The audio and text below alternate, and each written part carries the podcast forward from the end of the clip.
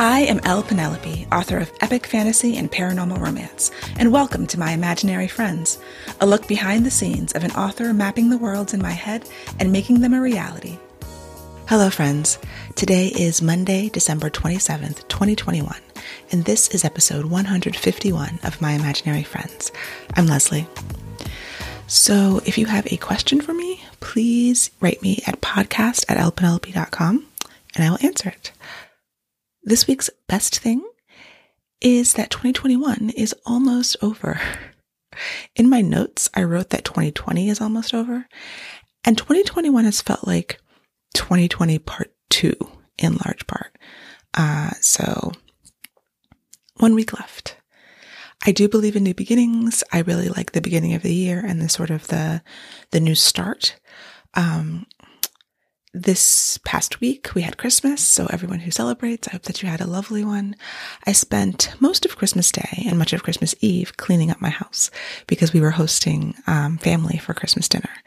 And even though that process is always like agonizing, like I was sort of dreading cleaning my house, like to the degree that you have to do when you have a company coming, it was actually really great because I'm starting the end of the year and the new year with clean, decluttered, you know, things that I'd been meaning to do for months finally getting done.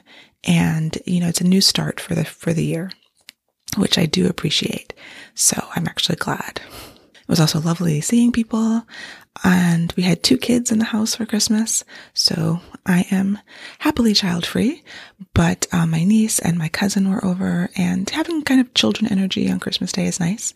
And then seeing them leave is also very nice at the end of the night. So yeah, uh, full of renewal and, um, you know, looking ahead to the future. So writing update. I've been making good progress on the 1830s project. I've got prologue and two good clean chapters, working on the third chapter. It is going much slower than these things usually go for me, but I'm also having to do research as I'm writing, but I'm really happy that it's, I'm making for, forward progress. I don't have a, a hard schedule, which is kind of unusual for me, but I'm trying to reduce stress whenever possible.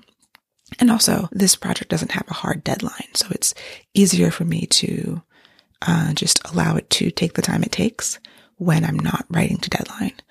And I think that's important for me to remember too, that, um, you know, deadlines are great. I work really well with deadlines. I like to have that hard stop, but it's also nice to have the freedom to not have to have that hanging over my head all the time. So that's moving forward. I got the uh, the proofreader's version of Savage City back, and I have gone through that. So Savage City is ready to be formatted. It's ready to go to the audiobook people.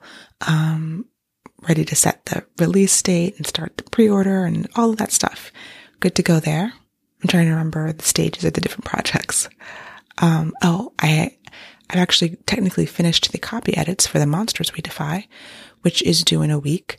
I still have to write the acknowledgments and um, the author's note. The author's note is mostly written, but I, d- I did want to add to it.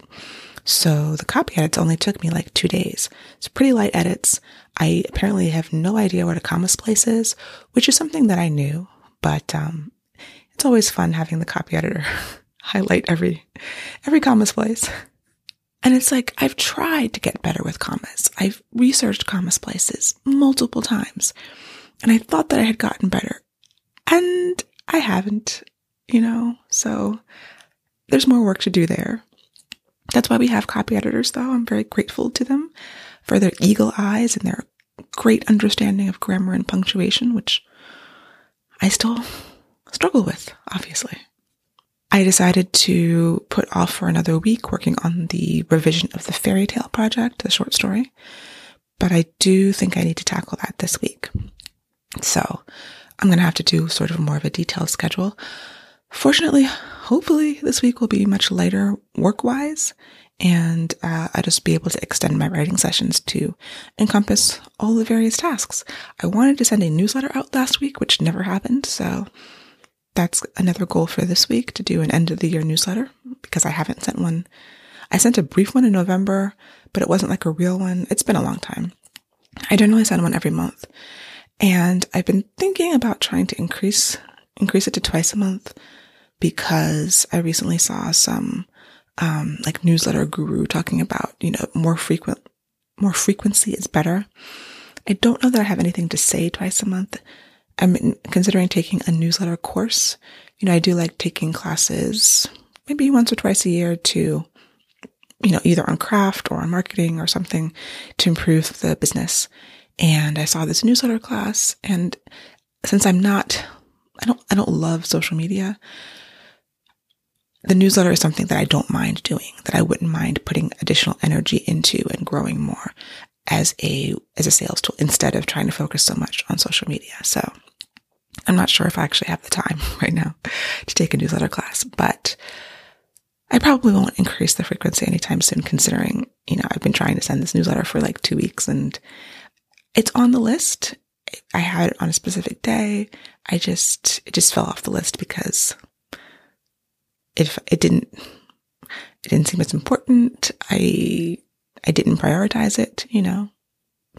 So the question is, you can only prioritize, truly prioritize so many things, like a certain number, a very small number of things in a day or a week. And um, I continually fail to prioritize the newsletter. So maybe doing it every two weeks is, is, is a, is a goal that would help me prioritize it more. Um, but it also is something that might not be realistic. I have to weigh that.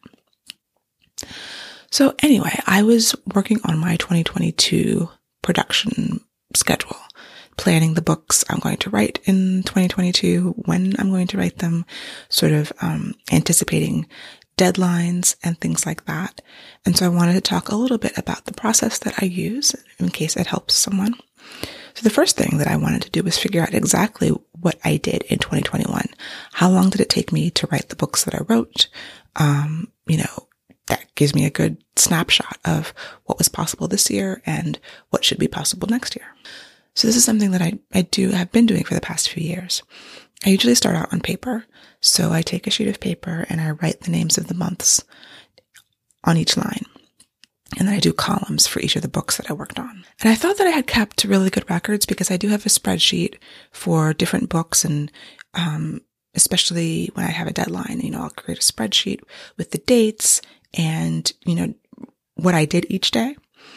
But my notes were kind of incomplete. So one of my goals for 2022 is to create really uh, very detailed notes or spreadsheet on exactly what I'm doing every day.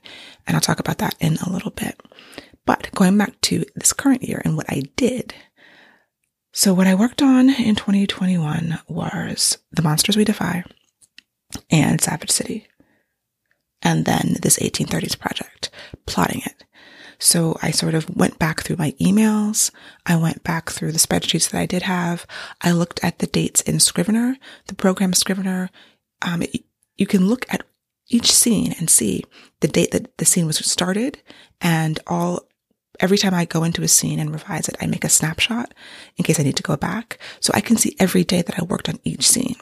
And that lets me know, okay, I did the fast draft in this month. And then six months later, I came back and did the revision and it took me, you know, over four days. I revised the scene. And so I really went back into all of this documentation and recreating what, when I did what. So I came up with this schedule on paper and I transferred it into a spreadsheet. So this is how it went. I started the fast draft for the Monsters We Defy in October of 2020. So October and November was the fast draft, aka the very first draft. From December to April was the revision. Now, all of that time wasn't completely in revision. I did take a month or two off here, a few weeks off here and there, but we're calling that revision. So December, May 1st, it was done. I didn't turn it in until June 1st. Um, it was with the editor for about two months. Then in August and September, I did the revision for the developmental edits for my editor. It was back with the editor in October. I got the line edits in November. I took a month to turn those around. And then I received the copy edits in December. And that actually is like the fastest book I've ever, I've ever written, I think.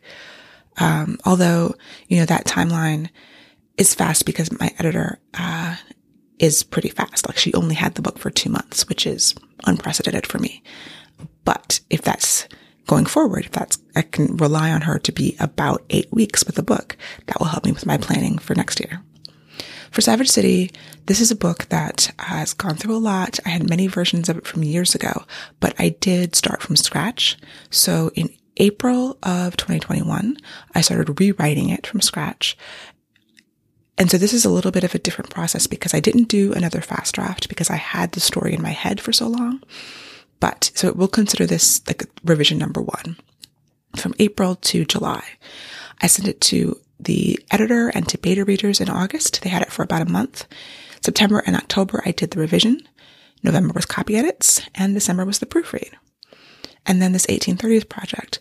I didn't record exactly all of the plotting. I spent a lot of 2021 researching and plotting and coming up with the synopsis because it's a collaborative project. I had to go back and forth with the collaborators on the synopsis to get the final version. And then in November, I was doing, trying to do a sort of NaNoWriMo. So I did the fast draft in November and then I'm starting the revision in December. So I have that all laid out on my spreadsheet, my snapshot of this year. And that helps me go back and look at this and figure out, okay, next year. There's a specific template that I like to use when planning the year's production schedule. It's a calendar that has six months per page horizontally in columns. So um, I will link to it in the show notes if you are interested. And so, yeah, what I did was mark on this piece of paper what I think the timing will be for the projects for 2022. So in 2022, I need to write the second Orbit book for my two book contract with them, the second Savage City book, and I have to complete this 1830s project, which is the real outlier because what I'm doing now for this project is the proposal. We'll have to sell the book and then I'll have to write the rest of it. And so those dates are completely up in the air. I don't know how long it will take to sell.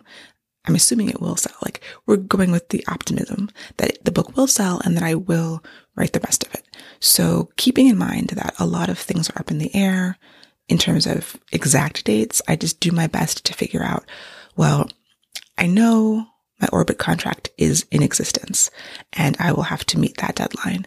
Savage City is the book that I self-publish, the series that I'm self-publishing.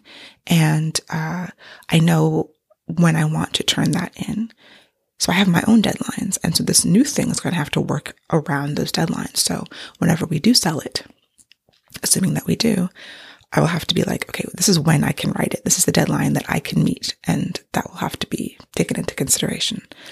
So yeah, I figured, um, I'm going to use the rest of January to finish this proposal for the 1830s project while I can, you know, work on the plotting of Orbit Book 2, draft Orbit Book 2, January, February, draft Savage City, March, go back to Orbit Book 2 for the revisions April, May, June, July, August. So I give, I've given myself five months for the revision of Orbit Book 2 because it took me five months to revise Orbit Book 1, which is The Monsters We Defy. Then we're in July, going back to Savage City Book 2 for the revision from July through, through October. Then basically using last year's Savage City um, schedule as a template for next year. So doing it around the same time uh, and then having it due and ready at around the same time next year. And then after that, I have time to work on this 1830s project. So assuming that it will have sold and that I will be able to begin finishing it in September and turning it in either November or December. And then if I finish Orbit Book 2 in August, it's with my editor for about two months. I'm planning to revise in November and December. So this is just the sketch of it. It's something to help me organize my idea of how the year will go. The year will probably not go like this, but certain, certain things kind of have to, you know, in order for me to get these three books accomplished. When I did two books, two full length books this year, plus a couple of short stories. Like there are other things that I did that aren't, you know, on this schedule. But that's why I leave myself big blocks of time, like five months for revision. I don't need five full months every day of those five months. in between those things, I know other things are going to happen. I might get edits back. I might get proofreads back, you know. So I give myself a big chunk of time. And in that time, I'll, I'll also need to probably take breaks to think about things. But, you know, I have, I have the structure of the year and something to, to work towards. Next, uh, the next step in my process is usually to put this on some kind of Gantt chart. I'm a big fan of Gantt charts. Uh, I like to see everything laid out and, and in that you know, that design just helps me. I use Team Gantt, which is a, a, something that I found that has gives you some free Gantt charts. I've I've used Smartsheet in the past, but um, because I use it sometimes for work and for writing, but there's other free tools available that are good for Gantt charts. So if you like a good Gantt chart, I'll put the link in the show notes for what I'm currently using. Yeah, and that's that's my schedule. That's how I'm uh, approaching it. And I feel good about the schedule. It's a little bit aggressive.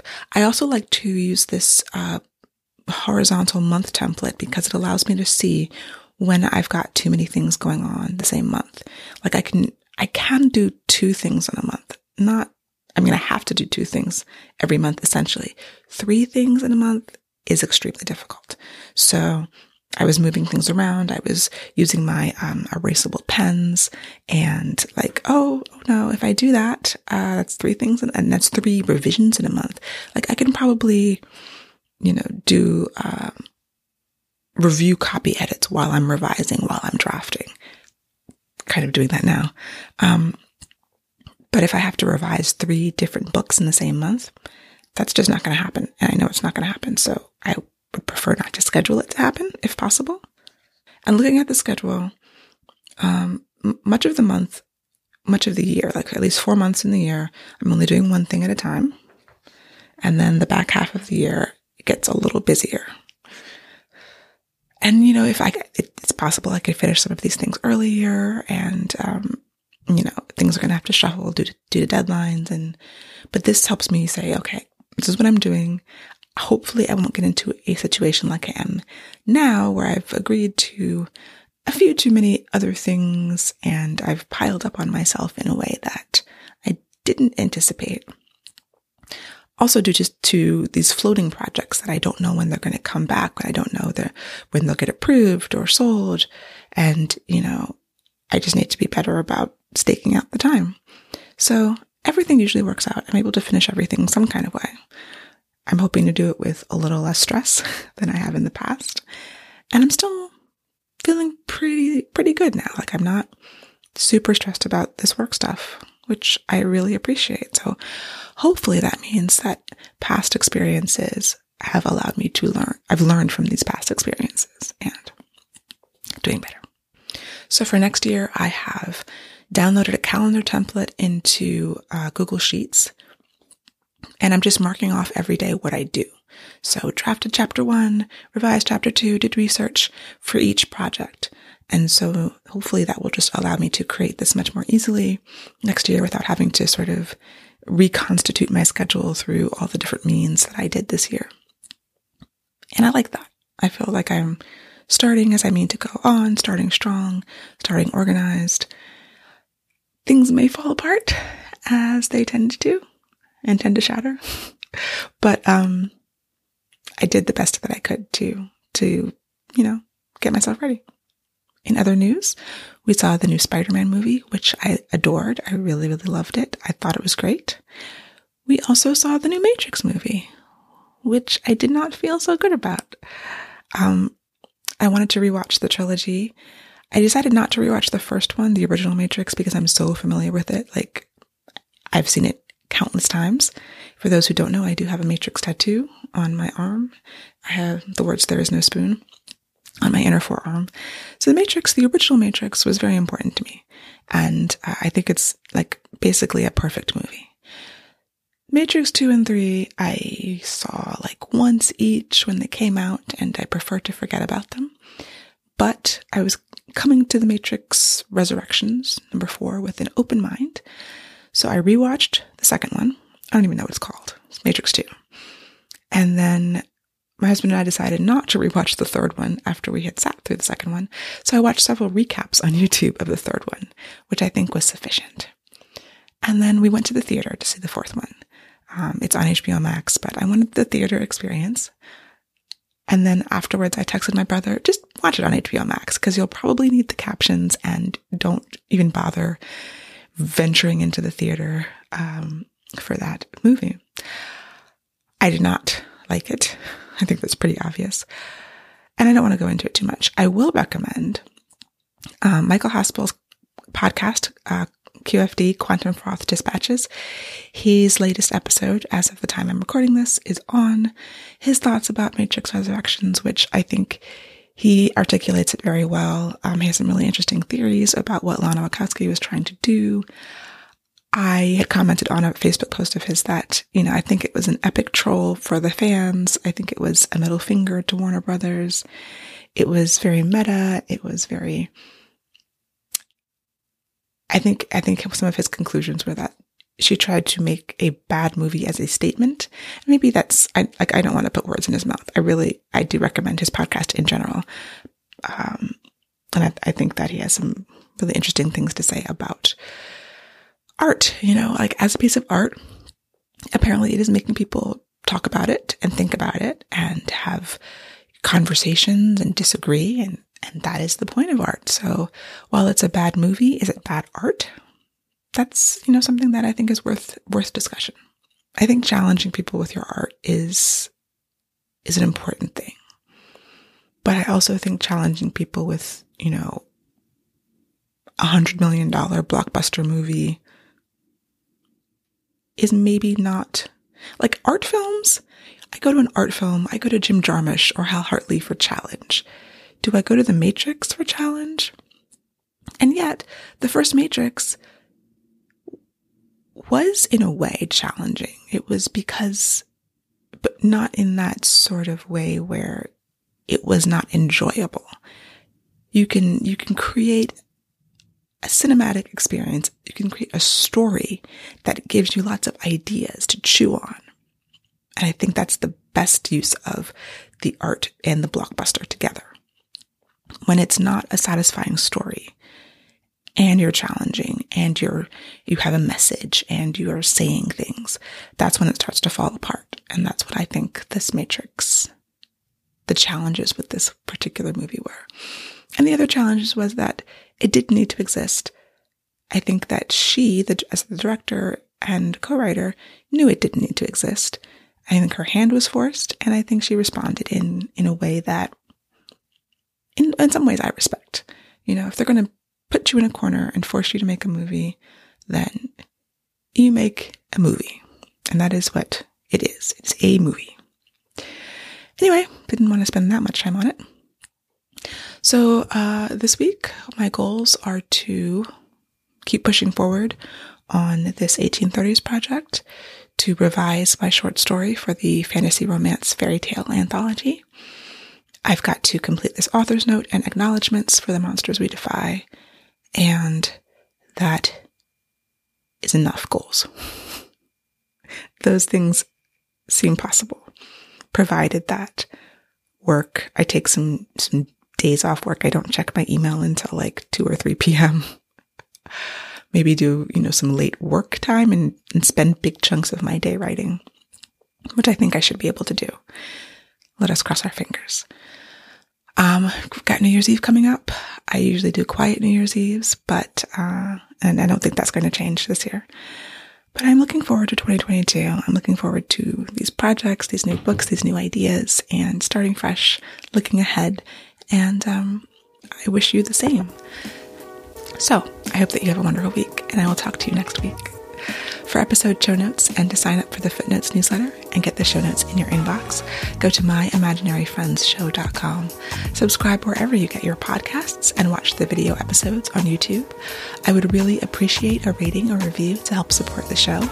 And My Imaginary Friends is part of the Frolic Podcast Network. For more fantastic podcasts, go to frolic.media slash podcasts.